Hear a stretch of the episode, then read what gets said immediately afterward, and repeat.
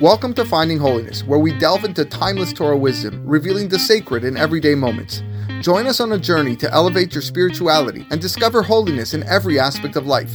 I'm your host, Rabbi David Kadosh, and together, let's embark on a path of spiritual exploration. I hope you enjoy this next episode. All right.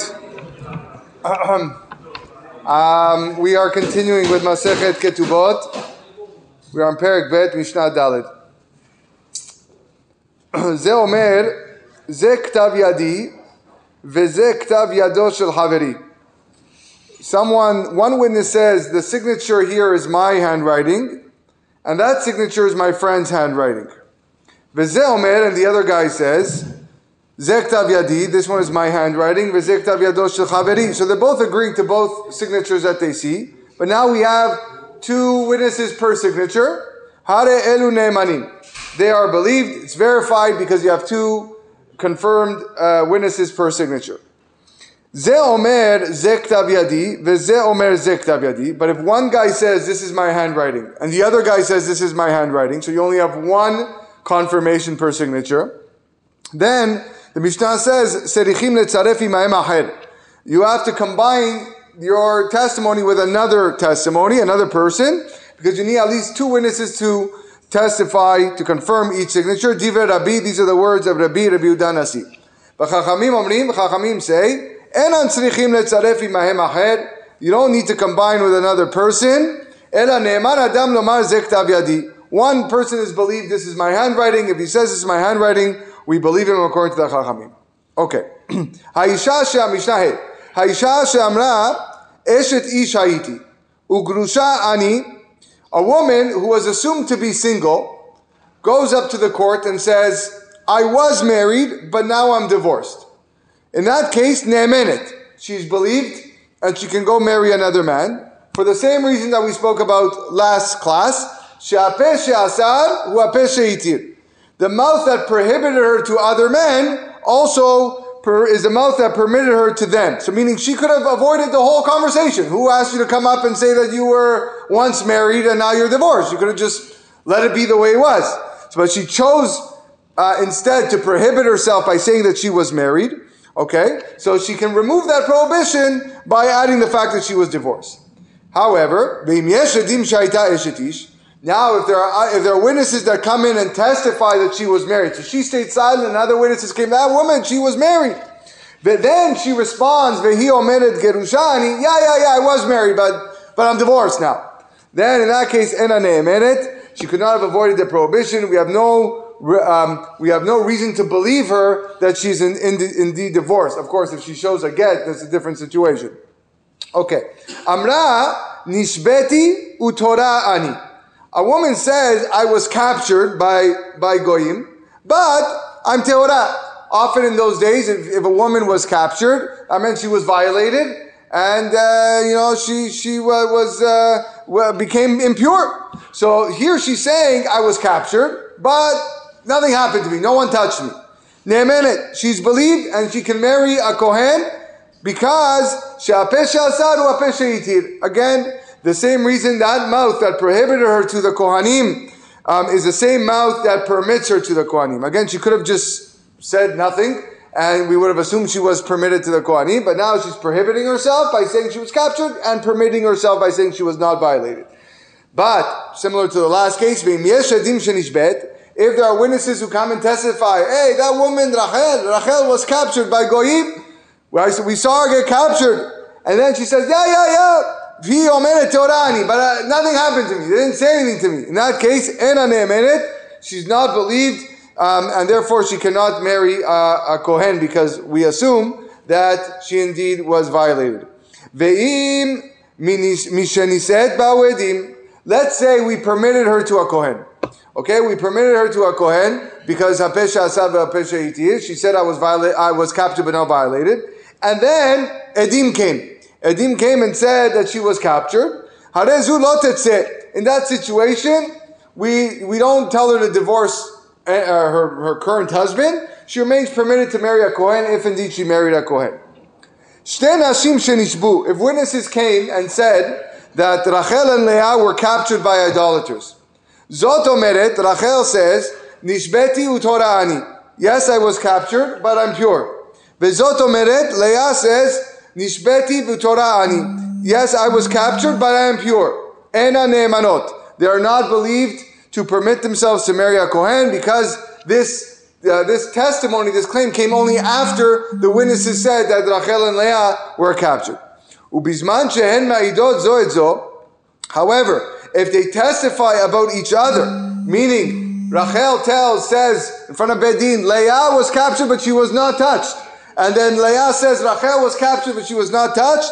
In that case, Hare elu nemanot. They are believed and they're allowed to marry, uh, marry Kohanim. Um, the Chachamim decreed that that testimony of just one woman is suffice for them to marry. Same thing, anashim. Same thing regarding two men. We don't know who these men are. Ze omer kohen ani. This guy says, I'm a kohen. Veze omer kohen ani. The other guy says, I'm a kohen. They are not believed. A guy is not believed to testify about himself that he is a kohen. But if one guy says, yeah, I know that uh, Aharon, Aharon is a kohen. I know that. I know for a fact. And then uh, Pinchas says, uh, uh, then um, Aaron says about Pinchas, Pinchas, I know that he's a Kohen. In that situation, they are, they are believed. So, because the testimony of one witness is enough to, um, uh, to, to uh, make some or, or establish him as a Kohen. The next Mishnah provides different opinions on this. Rabbi Yehuda Omer, En ma'alin al Says you can't, you can't establish someone a Kohen just based on uh, one person claiming that he's a Kohen but rather, according to Rabbi Yehuda, says you need two people. You need two people to know that this person is a Kohen in order to establish him as one. Amar Rabbi Rabbi says, Ematai. When do you need two witnesses to establish a person as a Kohen? Bemakom sheyesh orerin. Only when there is some guy, the neighbor, who is challenging Pinchas and his Kohen status.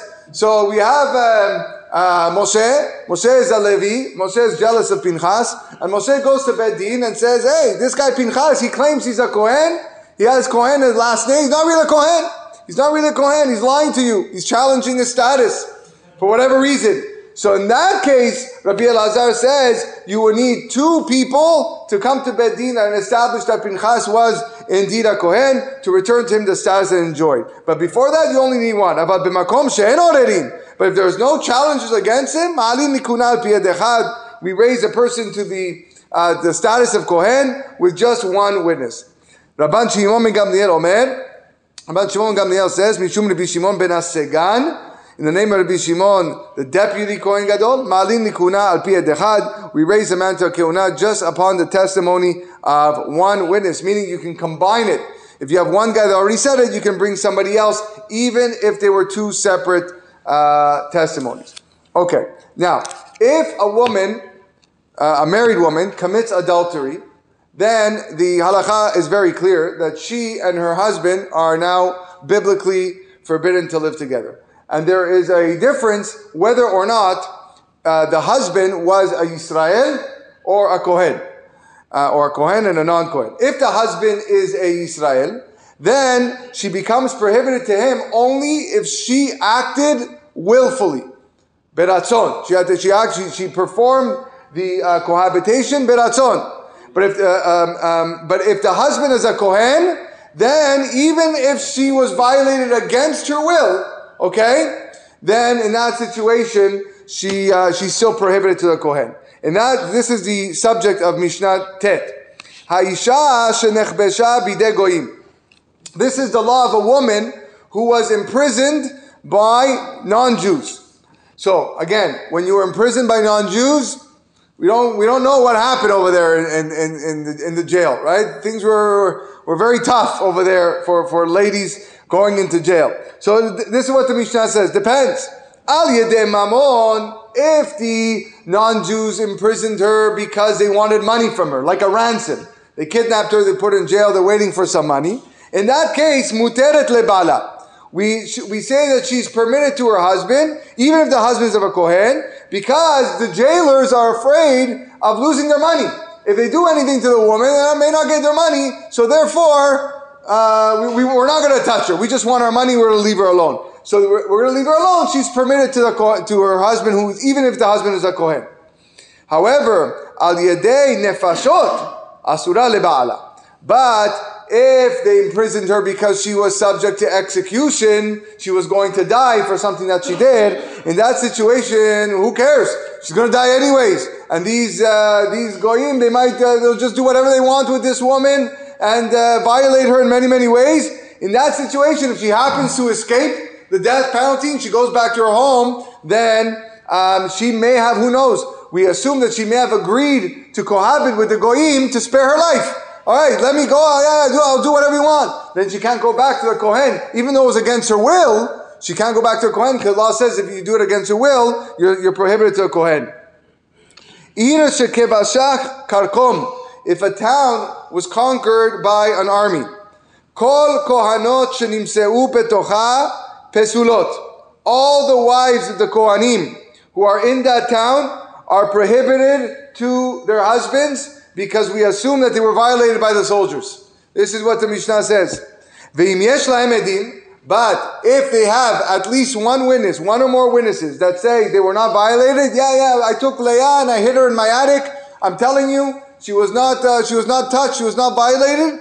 In that case, afilu eved, afilu shivcha, even if the witness is a non-Jewish slave, a, a Kanani slave or a maidservant, hare elu ne'emanin. The witnesses are believed and they can remain with their husband, the Kohanim. Ve'en adam ne'eman al atzmo. But a person is not believed to testify about himself, meaning the woman cannot say, I was not touched, I was not violated.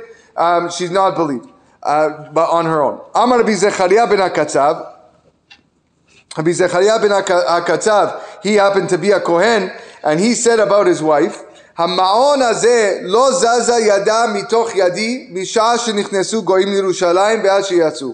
He goes, I, I, I swear by the Bet HaMikdash that her hand did not leave my hand from the moment that they entered, these goyim entered Yerushalayim until they left. Meaning, I know that she was not violated. Amru lo, they told him, and Adam me'id al asmo. A person cannot testify about himself, and that meaning your, your testimony cannot be accepted because it's like you're testifying by yourself. Even though you're testifying about your wife, it really has to do with you. So in that situation, we can't accept your uh, your testimony.